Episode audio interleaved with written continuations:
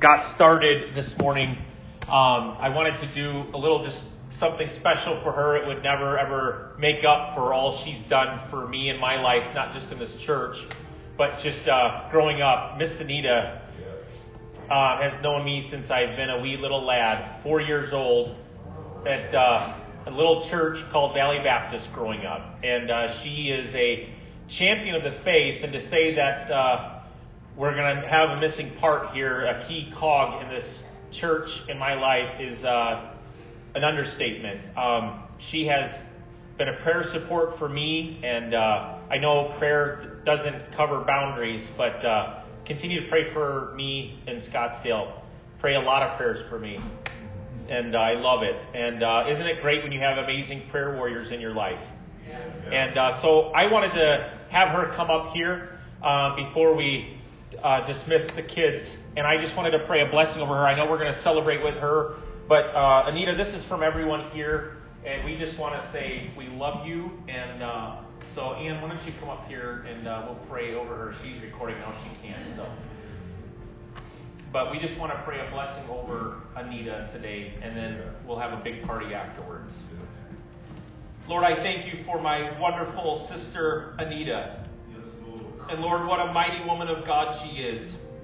And Lord, how many walls have crumbled as a result of her prayers. And God, I think of her and I think of the effectual, fervent prayer of a righteous man avails much.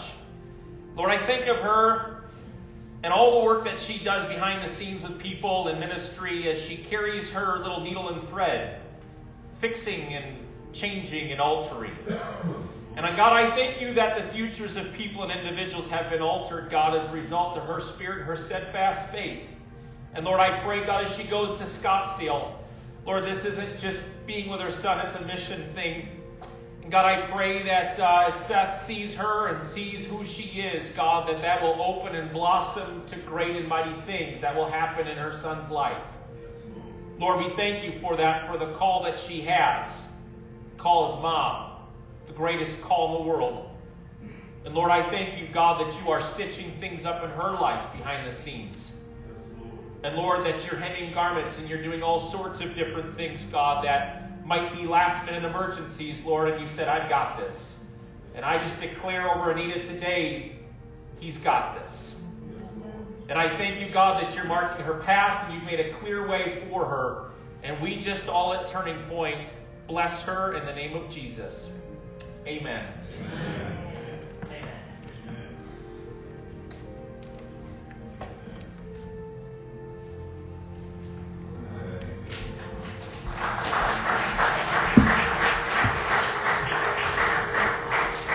You know, life's not fair, is it? So I told her she can stay another few weeks. It's okay. A few months, a few years. But if we could have our young people go downstairs if they haven't been dismissed already, you guys have got a great Sunday ahead of you.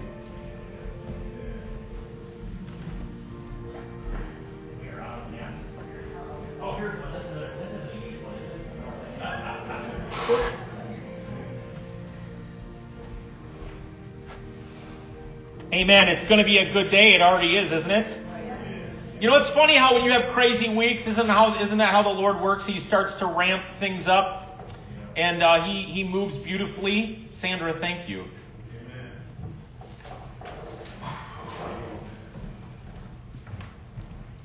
Uh, if you want to turn in your Bibles to 1 Peter 2, verse 9, we are one of those weird churches that uses Bibles. Still to this day. Um, I wanted to uh, show you something. You might say, what on earth is that doing up there? There's a bottle of Heinz 57.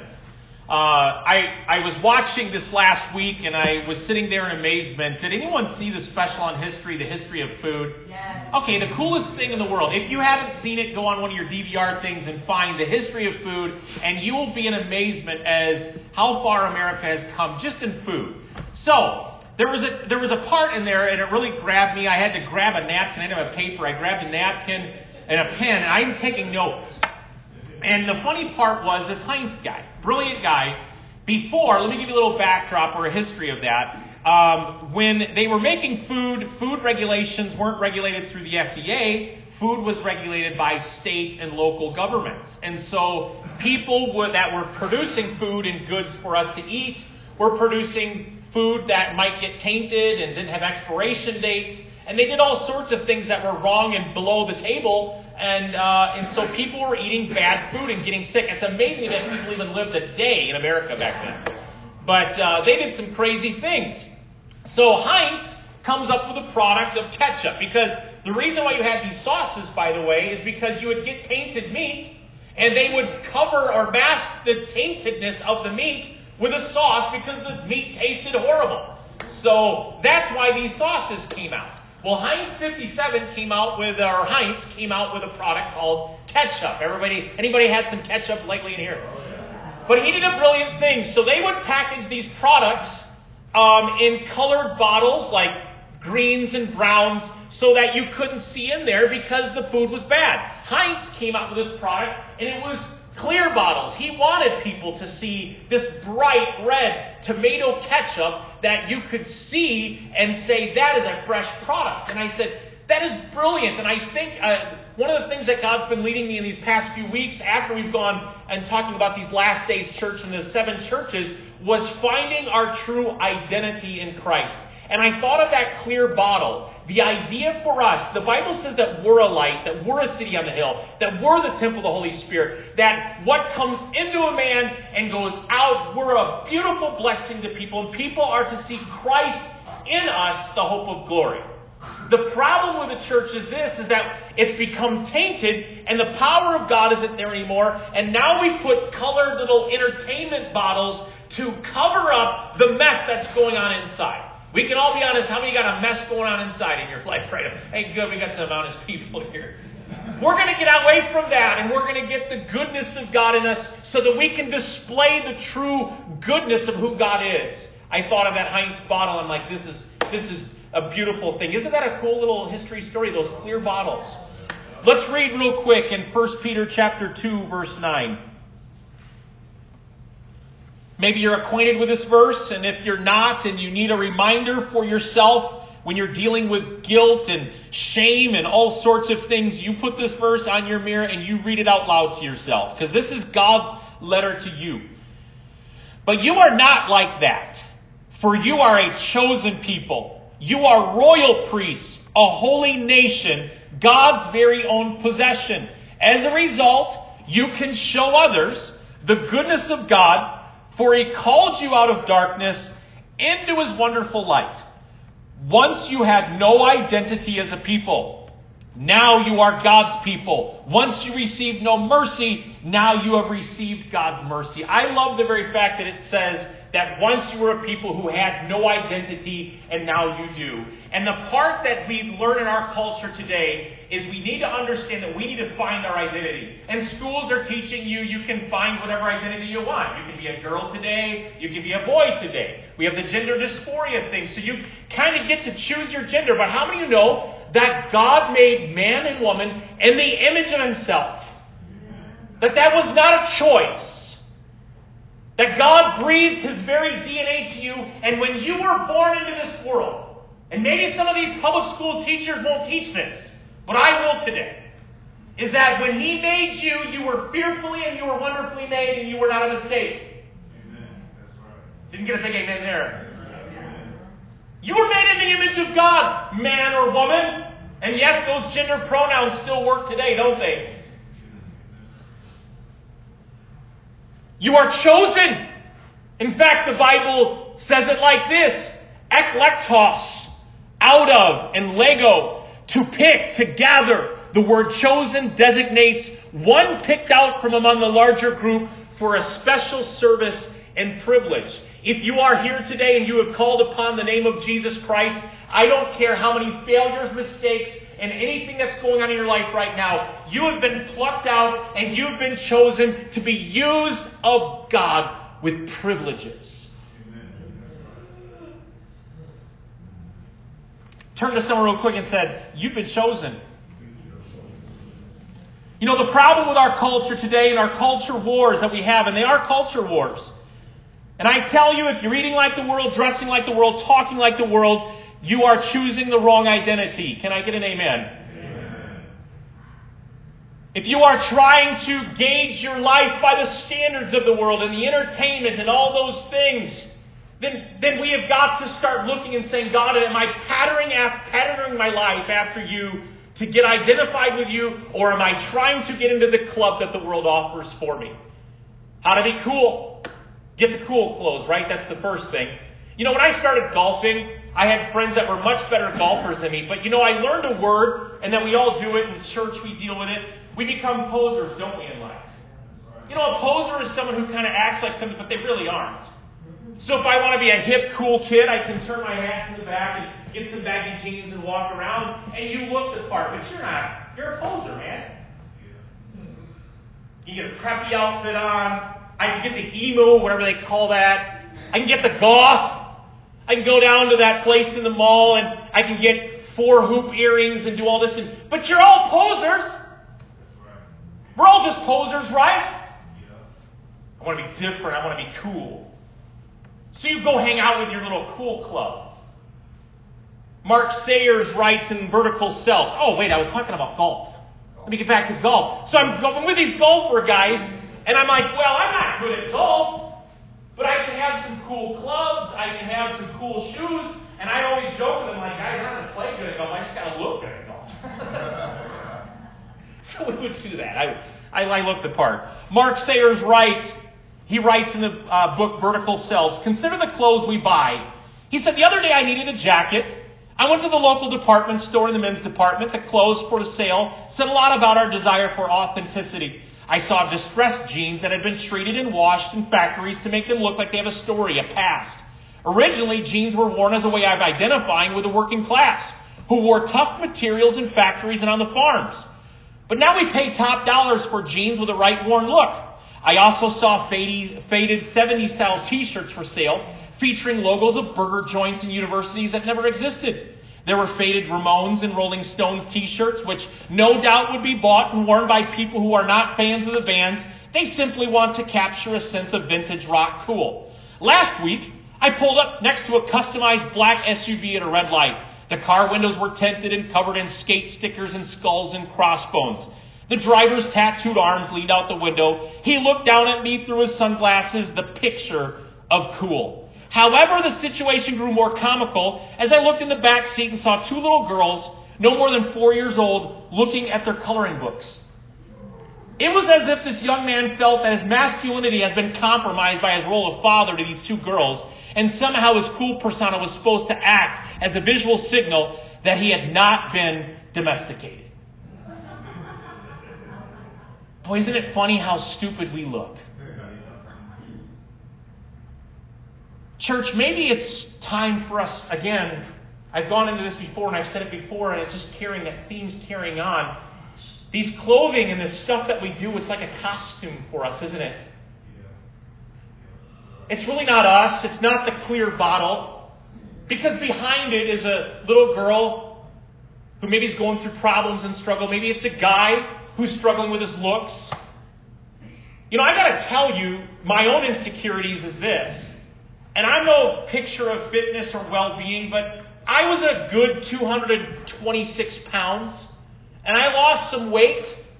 And do you know what happened to me? The mind flip that happened in me? When I started losing my weight, do you know that I actually got more insecure? That I started paying more attention to my flaws? And yet, when I was plumper, I was the happiest man in the world. What is it? And I'm serious. So we're all in our fitness and we're all in our nutrition and we're all in our looks, but we're not into the clothing that God says for us to wear. And it's not very fad worthy and fad driven. In fact, let's see what God tells us to wear clothing wise. Turn to someone and say, I need to get a new set of clothes. Some of you get really excited about this.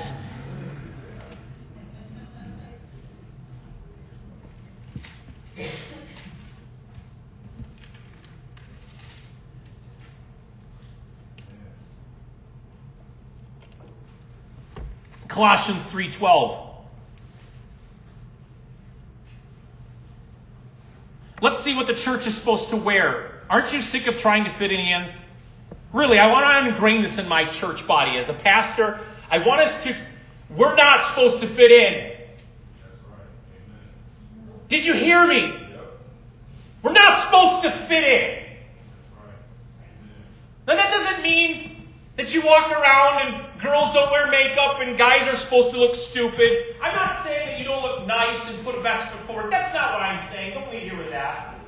But if you're more concerned with your looks and your clothing, then your priorities are completely wrong. They're misplaced and you're misguided. In this very self driven identification society, as we dig into this, I'm getting ahead of myself. Colossians 3, verse 12. Let's get back to the thing here.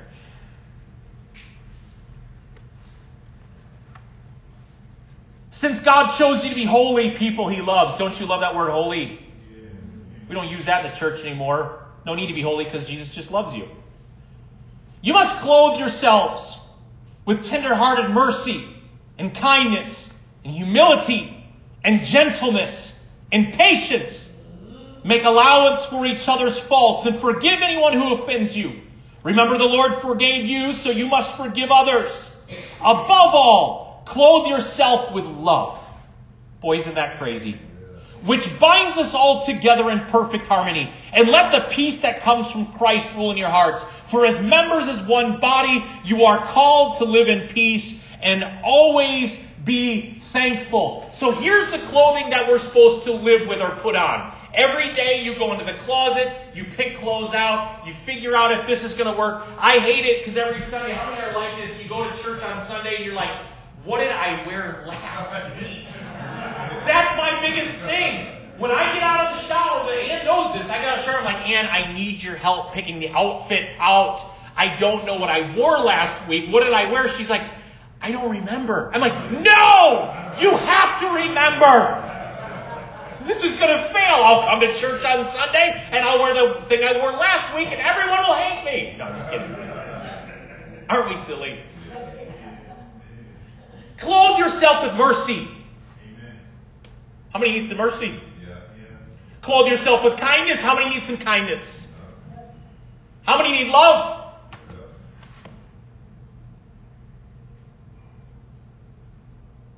Boy, doesn't the spirit of unity really work great? Mm-hmm. And it says to forgive others because God has forgiven you.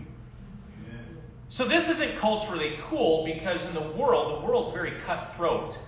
And the culture is very cutthroat. And the minute you don't do something cool, or you don't talk the way, or use the same words as the culture, and go with the cultural norms and flows, then you're out. It's really that simple. So if you're in spaces and places and you feel uncomfortable, you say, you know what, this isn't a place for me to be culturally. I need to wear different kinds of clothing. If someone's coming at you and you say, well, I need to forgive that person, but they did me wrong. We need some clothing, don't we? We're wearing, we're wearing some different clothes than what Christ had intended for us. What is the clothing that's been uh, come, uh, what that's become in the American Christian faith? Maybe let's start with some clothing we choose to wear, and I say, I say we shed these things off. How about our political clout? Come on. We think that if we just have enough Christians or whatever influence politically, that somehow America will be great, or fantastic, or do awesome things, or whatever it is. Folks, we've had Christians in office, out of office. You've had leaders there, not there, behind the scenes. I want to tell you, there's a whole lot of Christians in the political realm praying and doing great things that were there long before anybody knew about them. So is it our political clout that's going to make the church great? Can't be that. How about our wealth? The wealthiest nation in the world. You think God cares how wealthy we become?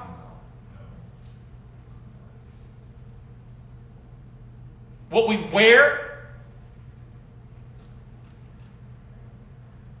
What we drive? Our popularity or our fame? How about our drive, our need to succeed, right? Because how many have, have failed and you, again, I, I love what Rod said there about the failing and you just make, maybe you feel like you failed and the enemy's coming at you. How many of you really feel like your identity got really skewed up because you failed? And so now you're wearing a different identity. Maybe the identity you're wearing is one of shame, so you're now in one of those different colored bottles to hide all that tainted past and all of the stuff. You're really not dealing with it. Don't we all do this, by the way? Don't we all wear the clothes and get the good looks and all those kind of things? Don't we just do it for attention in the first place? You know, the kid dressing like a clown, he's doing it for attention. The adult dressing like a clown, he's doing it for attention. The health club craze, all of that, it's, it's nuts. And we're doing it for praise and we're doing it for attention. Let me tell you right now that you have the attention. Here's who you have the attention of if you want attention. Here's what the church and all of us in the world have. Everyone today has the attention of the maker and the creator of the heavens and earth. Amen. You know what the Bible declares? He says that you and I are the apple of his eye. Amen. You have God's attention. You don't need anyone else's. Young woman, you don't need the attention of that guy over there. They don't care about you in the first place. Can get an amen there? Young man, you don't need the attention of the women over there. So what? Take a stand for something. You know, and in the Christian faith, we don't teach that anymore because we don't even have convictions anymore. Because all that's required for you and I now in the American faith, in the Western faith, is for you and I to do the fire insurance prayer and live our lives like hell. That's all that's required. God requires us to be a holy, separate, other people. By the way, wouldn't you say in 2019 it would be a good idea for the church? I'm not concerned with the world. I will always say that. We get so concerned with the world. Folks, the world will keep doing what it always has. Why do we get mad at the world? Why do we get mad at the world? They are doing their jobs. I think the problem should be then in the church. Maybe the church should start cultivating virtues again. As opposed to talking like the world and identifying the world, maybe we should start talking like believers. How about that? Webster's dictionary defines virtues as this conformity to a standard of right. Okay, so now we're on to something. So now the Bible says this that we are no longer to conform to the patterns of this world, but be transformed by the renewing of our mind. But what the Bible declares us, I am supposed to conform to the image of God. As He transforms me, Steve's idea is not to be a greater version of Steve, as I said a hundred times. The idea is for Steve to become more like Christ. Amen. Not to be a better version of me. As believers, you start to transform. In other words, the Webster's dictionary also says this a particular moral excellence. What the Bible is, it's above every opinion of man. If we are to raise the Bible up, if you will, and say, God, I want to live by the virtues of the Word of God. If I'm to clothe myself with kindness and love and forgiveness and preferring people, then God, I have to check those things in my spirit and see if I'm wrong in that. And I also have to say, God, what virtues are you expressing in the Bible? And it's amazing to me how it's so hard for believers in church to kind of grapple with this because the immediate thing that they all go to is, well, this is just legalism. I have a personal relationship with God and He's taking care of me. But that's not the Bible.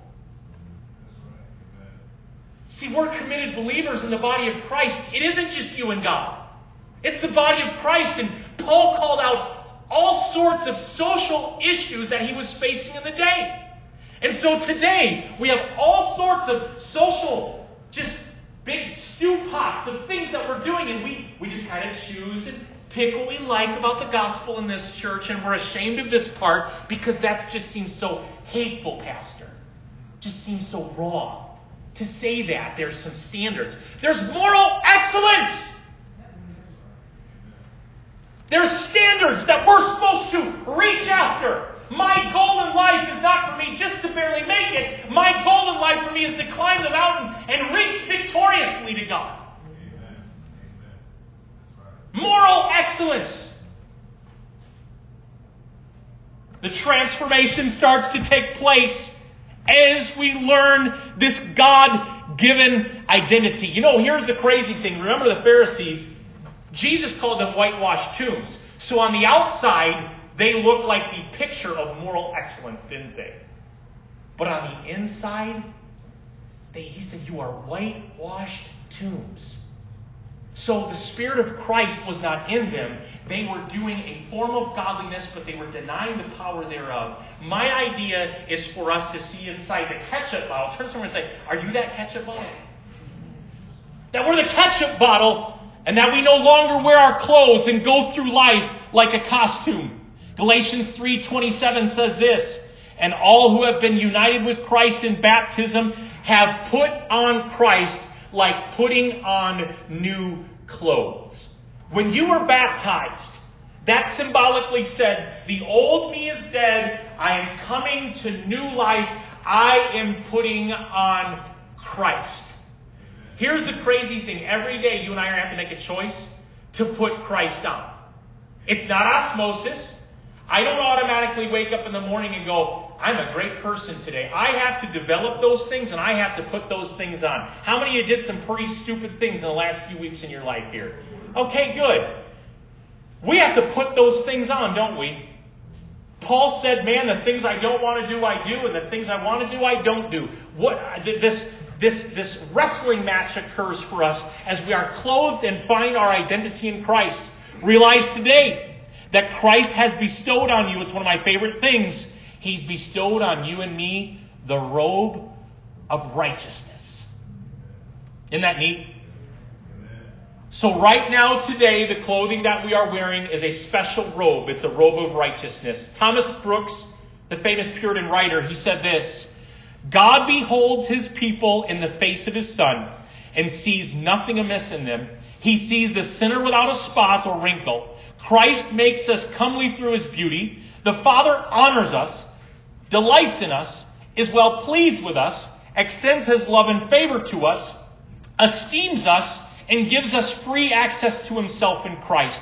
We are covered and hid under the precious robe of Christ's righteousness.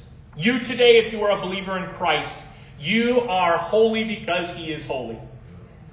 You're righteous because he is righteous. There is nothing you can do to earn it or gain it or do anything else in your life. But it's beautiful when God sees you, he sees you through the eyes of his son Jesus. So when you receive Christ as your Lord and Savior, behold, all things become new for your life. You're washed in the blood of Jesus Christ, and now you are free. Whomever the Son sets free is. For the church, by the way, we exist within a network of believers. Mark Sayers right, the resurrected Christ shows us what it is to be fully human. He points us away from our falsely constructed public selves and beckons us towards our souls and our true selves. He goes on to write that in the early 1980s, sociologist Robert Bellah and his associated notes noted a shift in how Americans saw themselves. No longer do they talk much of souls, as their forebears had for centuries. Instead, people use the word self to describe themselves. If we are to regain a genuine sense of identity in a culture that has reduced life to acting, we must rediscover what it's like to cultivate our souls. Isn't life just about acting anymore? Isn't that what social media is? It's acting. It's putting on the latest, coolest thing there and creating an image for everyone to see about yourself. Not about seeing the pictures of the really messy house. Those can't go up there because we need to see the perfect house. It was funny, I was reading this success book and these people trying to create images and everything. And these women were all talking, and it was by Patrick Lencioni, he's a big business model leader. And he came in there and he was teaching about how family needs to come first again in these cultures. And he said, you know, these people would come into their houses and they're like, oh, this house is so perfect, it's amazing. And then the one little secret opened it all up, and this lady talked to my name. She goes, you haven't seen one of the rooms yet in the back of the house. See, we project an image because it gives us that sense of security, doesn't it? We're all together, we're put together. We create an act, we put things together. And now, today in the church, we need to know what it means to cultivate our souls. Eugene Peterson writes In our current culture, soul has given way to self as a term of choice to designate who we are and what we are. Self is the soul minus God. Self is what is left of soul with all the transcendence and intimacy squeezed out. The self with little or no reference to God, transcendence, or others, intimacy, setting the two words side by side triggers a realization that a fundamental aspect of our identity is under assault every day. We live in a culture that has replaced the soul with self. Self improvement, self care. Again, the whole idea of yoga is for us to create some kind of self centering universe for ourselves. Do you realize what that really has its roots in? It's a New Age theology of you making yourself as God. It's really that simple. In fact, true biblical meditation is not getting your eyes more inwardly focused, it's getting your eyes focused on God. That's true meditation. So I kind of chuckle, and I get what Apple's doing, but every once in a while during the day, Apple will give me a suggestion on my phone that says breathe for a minute. I've been breathing all day. So, if I'm going to take Apple's cue, and the church is this stupid. If I'm going to take Apple's cue, yeah, Steve, bring it in, bring it out. The goodness, bring in the goodness, bring in the goodness. Do you realize even where that dumb goodness came from? Exactly. Do you know where the tree came from? Do you know where the birds and the flowers and the heat that you're feeling off the sun? It didn't come from some universal thing. It came from God. Amen. The transcendence, the soul care. We do need soul care in the church. But when we don't pick up our Bible but once a year, there's no soul care. And when we don't pray and ask God for help, do you know one of the most beautiful prayers? And this is great for you young people who maybe don't have it all put together yet. That's okay. I don't want you getting it all together yet. Because once you get it all together, you're like a bunch of us. It's not good. Everyone say hardy amen to that one. Us put together folks, kids.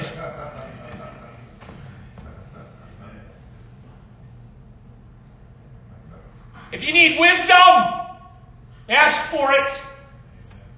God, I need wisdom today in this decision. I was praying in the shower the other day. I told you the shower is where God's at with me, man.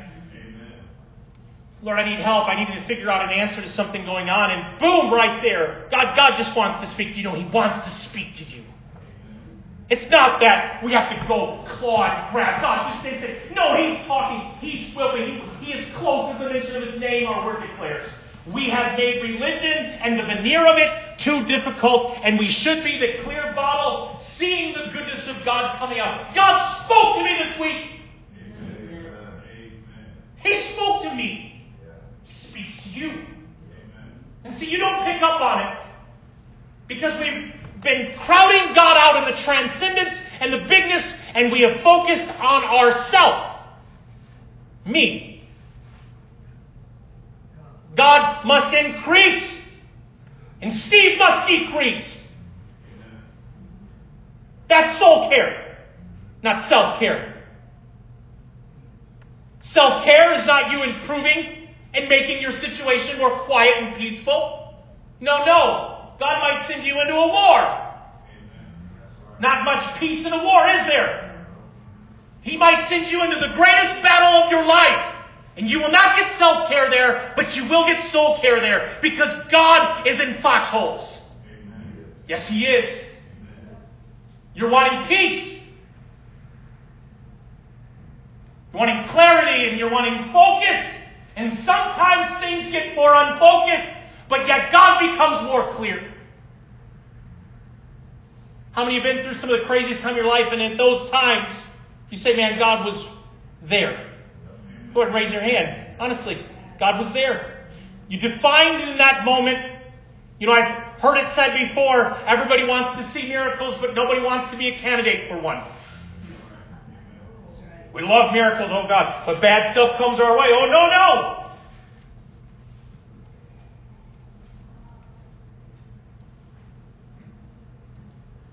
Haven't we become more like the world?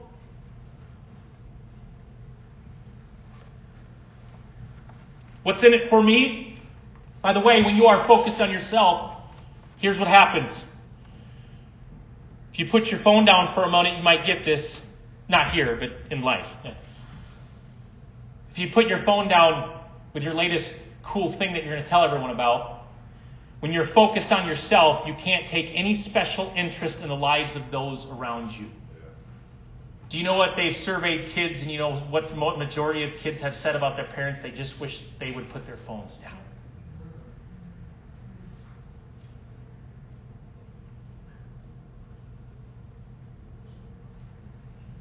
Philippians 2 3, you don't have to turn there, but it said, Count others more significant than yourself. That's, that's a hard thing to do, isn't it? Sam Allberry writes, It takes hard work not to be selfish, isn't it? How many know it's hard work not to be selfish? I want my ice cream now. It takes hard work not to be selfish, to value others' needs above our own, and to put the rest of the congregation before ourselves. You think about that for a moment as you start to lift God up and lift this congregation up. Do you know you can individually start to lift this church up to new levels by the people you decide to pour into? That if you would just decide to, for a moment, maybe extra calendar out of your me time and get into some those people time. Maybe for a moment you would see something happen outside yourself that you can't explain because you got involved in someone else's life. When is God going to do something, Steve? When God's going to move? Revival is happening right now. I was in a pool of tears today because God is here. And people around here are filled with the Spirit of Christ that need you Need your input, need your prayers, need your money, need your time, need your space. But if life is all about me and my self care instead of soul care, the whole idea in the kingdom of God is for Steve to be filled so much that I become a blessing to others. How do you get filled? Start to minister. Start to bless people.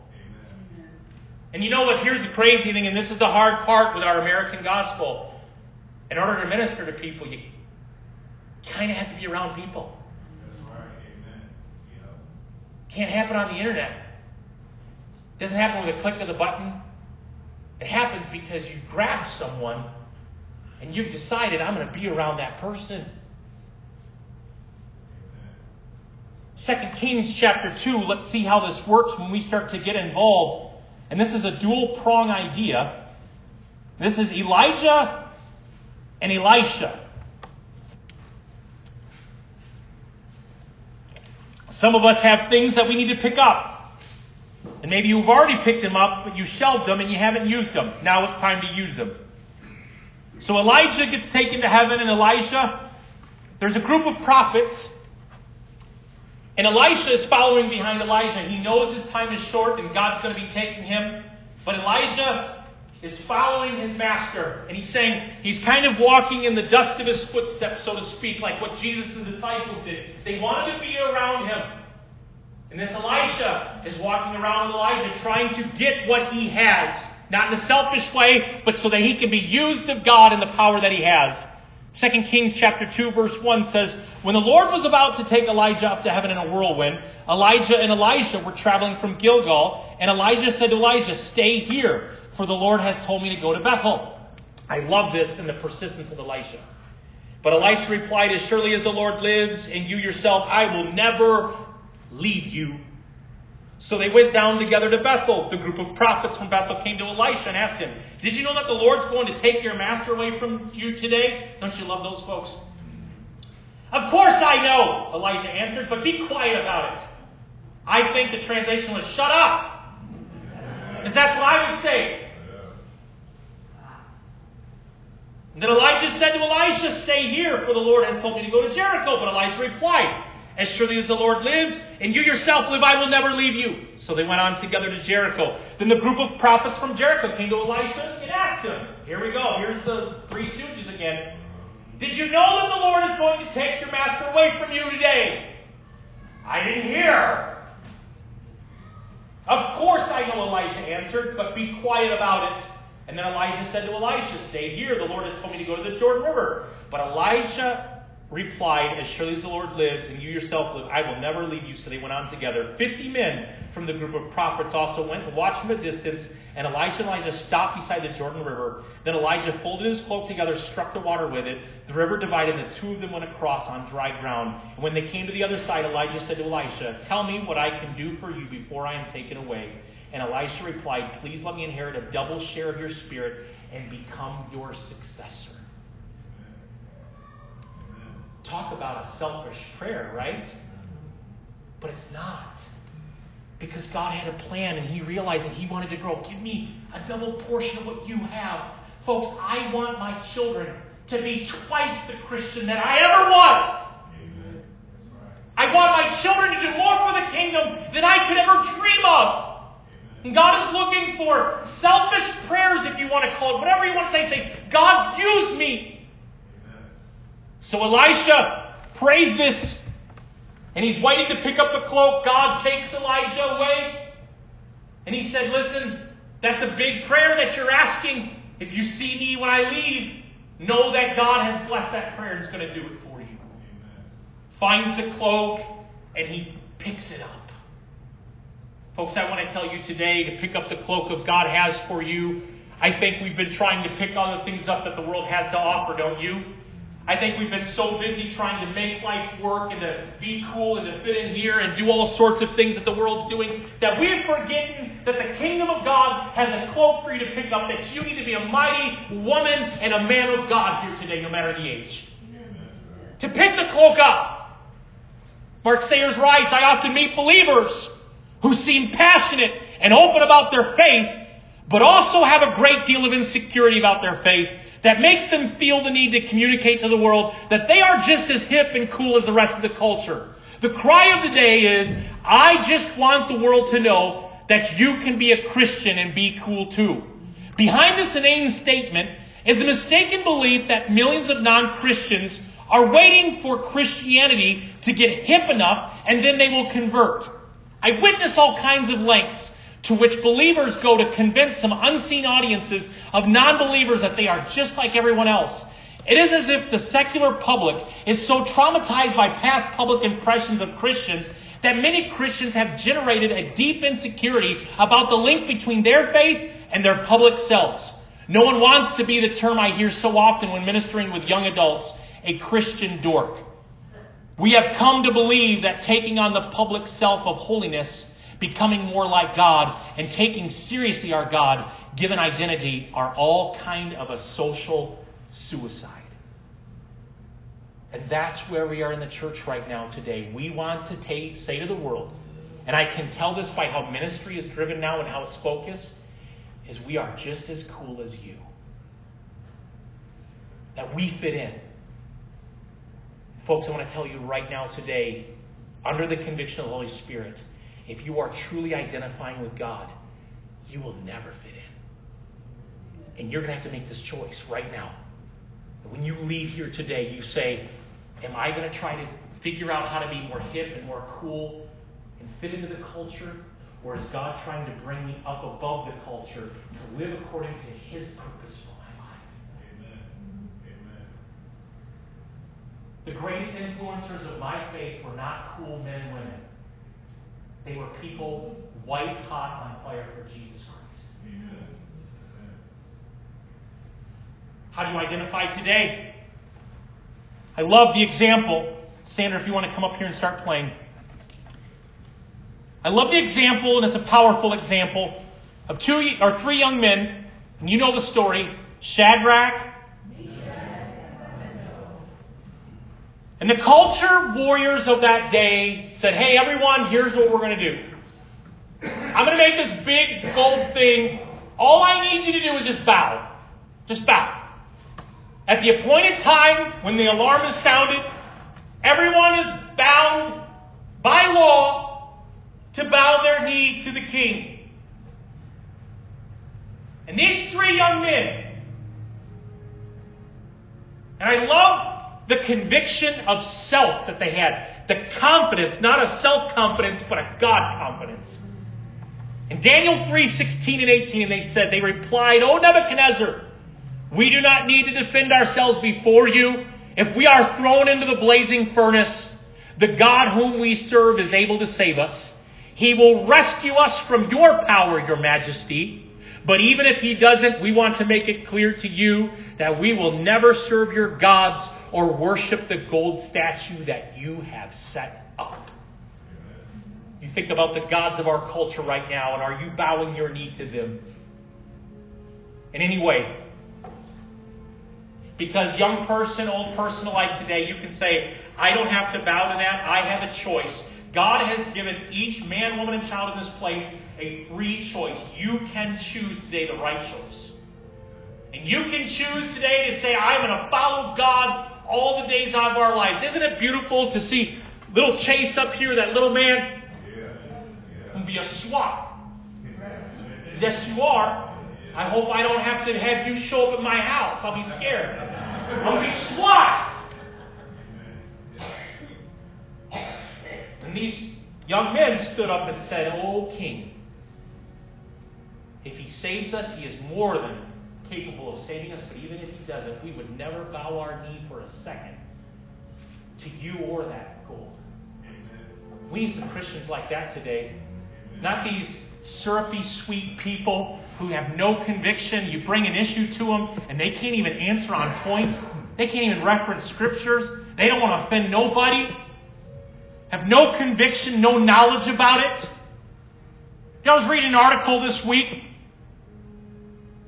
These two men who were homosexuals got converted in their faith to Christ. They were in Los Angeles. It was actually a fashion mogul.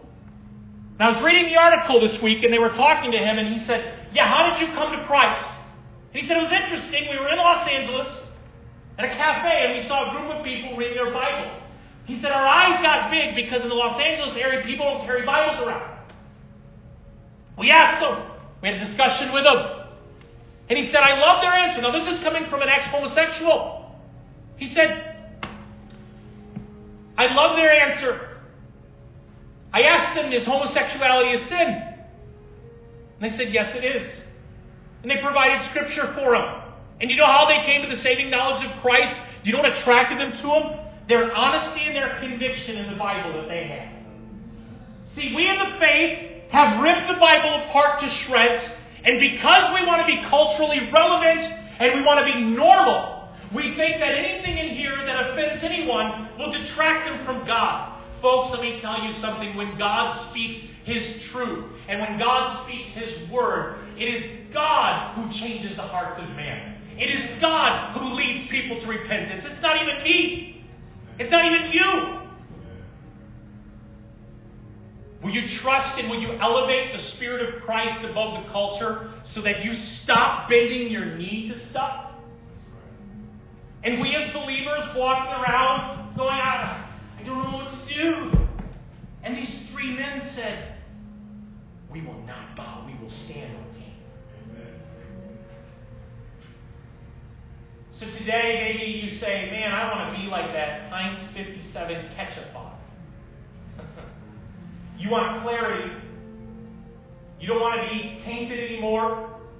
You don't want to be wearing cover ups and costumes and try to find your identification in what you've tried and you want to say, I want to be truly someone who's identified with Jesus Christ. With every head bowed and every eye closed. Maybe you don't know Jesus Christ. You've had a form of religion in your life, but you don't have a relationship, a knowledge of Jesus Christ as your Lord and Savior. And you say, now is the time for me. Jesus has a plan for your life. And Jesus wants to enter into your life and make your heart his home. Not a portion of your heart, not sections of it, not certain days of the week, but all of it. If that's you today, you don't know Jesus Christ as your Lord and Savior, and you say, This is me, this is for me right now. I want Jesus in my life as my Savior and Lord. Today, would you raise your hand? I want to pray with you.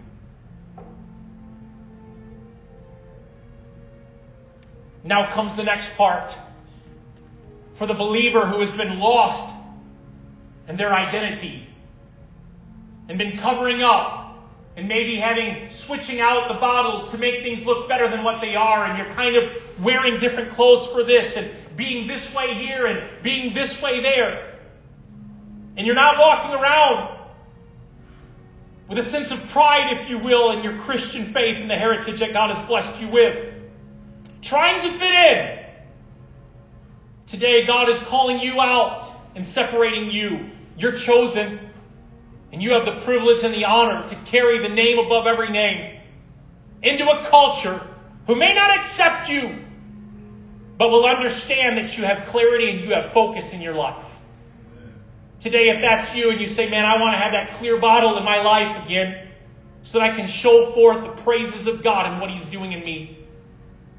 I am putting these costumes away. I'm flushing them away. My images that I'm creating in social media, the image that I'm trying to portray to the people at work around me, whatever it may be, this is now the new image that you are a new creature in Christ Jesus. Today, you say, I want to do that right now as a believer. I'm returning to that call and that chosen identity. Why don't you raise your hand? I want to pray with you. Thank you, thank you, thank you, thank you, thank you, thank you, thank you.